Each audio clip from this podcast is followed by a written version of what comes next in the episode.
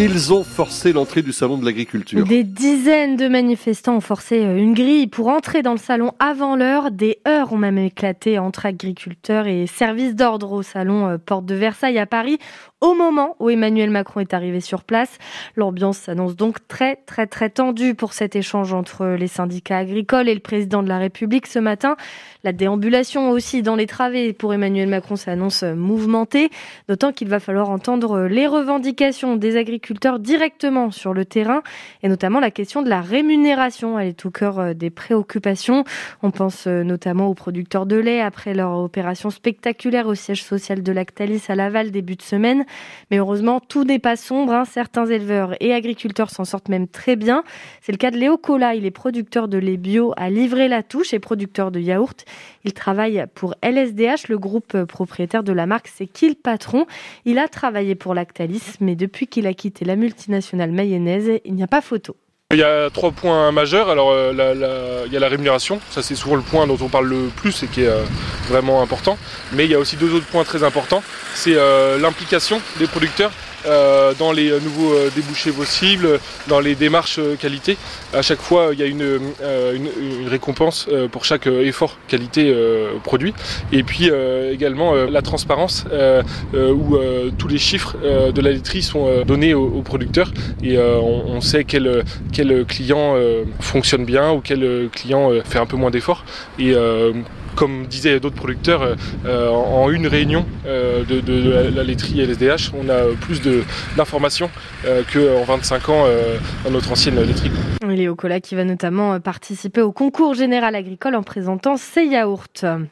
La métropole de Rennes mise en examen, la métropole de, Rennes mise en examen pour homicide involontaire. Après le décès en 2019 d'une jeune cycliste, la mayonnaise Grace Lochin, 22 ans, avait été euh, percutée par un camion à un carrefour alors qu'elle circulait sur une piste cyclable.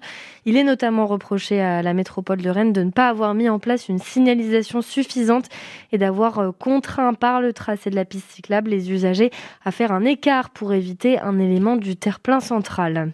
Un grand excès de vitesse hier matin à Saint-Quentin-les-Anges, dans le sud Mayenne, 140 km/h pour 80. Les motards de la gendarmerie de Château-Gontier ont retiré le permis de l'automobiliste arrêté. La voiture a, elle, été mise à la fourrière. Le conducteur sera prochainement convoqué au tribunal. Le stade Lavallois doit gagner s'il veut rester sur le podium de Ligue 2. Troisième, les footballeurs mayennais affrontent l'US Concarneau ce soir, 14e du classement. Le match se déroule à Brest. Quelques supporters lavallois font le déplacement hein, pour l'occasion, mais pas les ultras qui boycottent tous les matchs de Laval euh, depuis les sanctions prononcées contre deux d'entre eux pour avoir proféré des insultes à caractère homophobe. Les groupes Laval Crew et Mediana Boys sont concernés par euh, ces sanctions.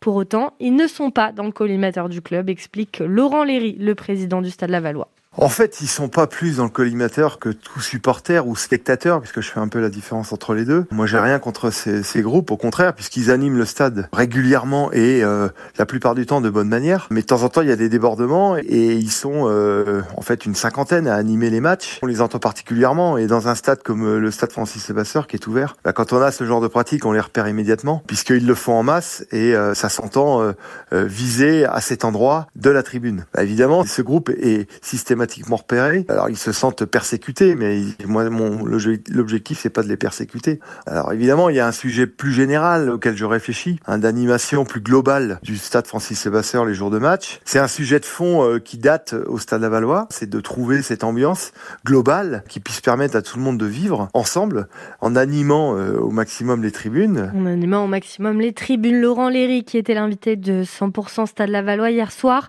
Concarneau-Laval, match euh, à 19h, soirée foot, dès 18h45 sur France Bleu Mayenne.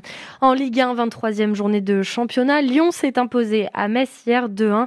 Aujourd'hui, euh, Lorient reçoit Nantes et Brest se déplace à Strasbourg.